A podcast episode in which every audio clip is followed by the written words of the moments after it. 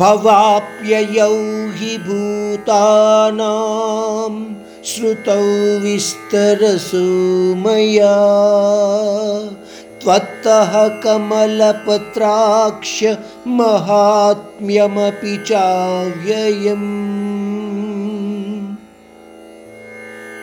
ఈ శ్లోకంలో శ్రీకృష్ణుడు అర్జునుడిని పద్మాక్ష అని సంబోధిస్తూ అంటున్నాడు.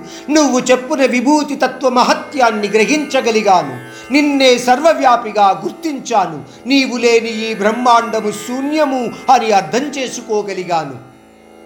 పద్మాక్షుడు అన్న సంబోధనను మనము అర్థం చేసుకోగలిగితే తన చుట్టూ ఉన్న బురద వల్ల ఎటువంటి ప్రభావము లేకుండా కమలము ఎంత అందంగా కనబడుతుందో అదేవిధంగా ఈ బ్రహ్మాండములు ఎన్ని విషయాలు జరిగినా వాటి ప్రభావము ఆ సర్వేశ్వరుడి మీద ఎంత మాత్రము ఉండదు అన్న ఉద్దేశ్యంతో అర్జునుడు పరమాత్ముడిని పద్మాక్షుడు అన్న సంబోధనతో పలకరిస్తున్నాడు.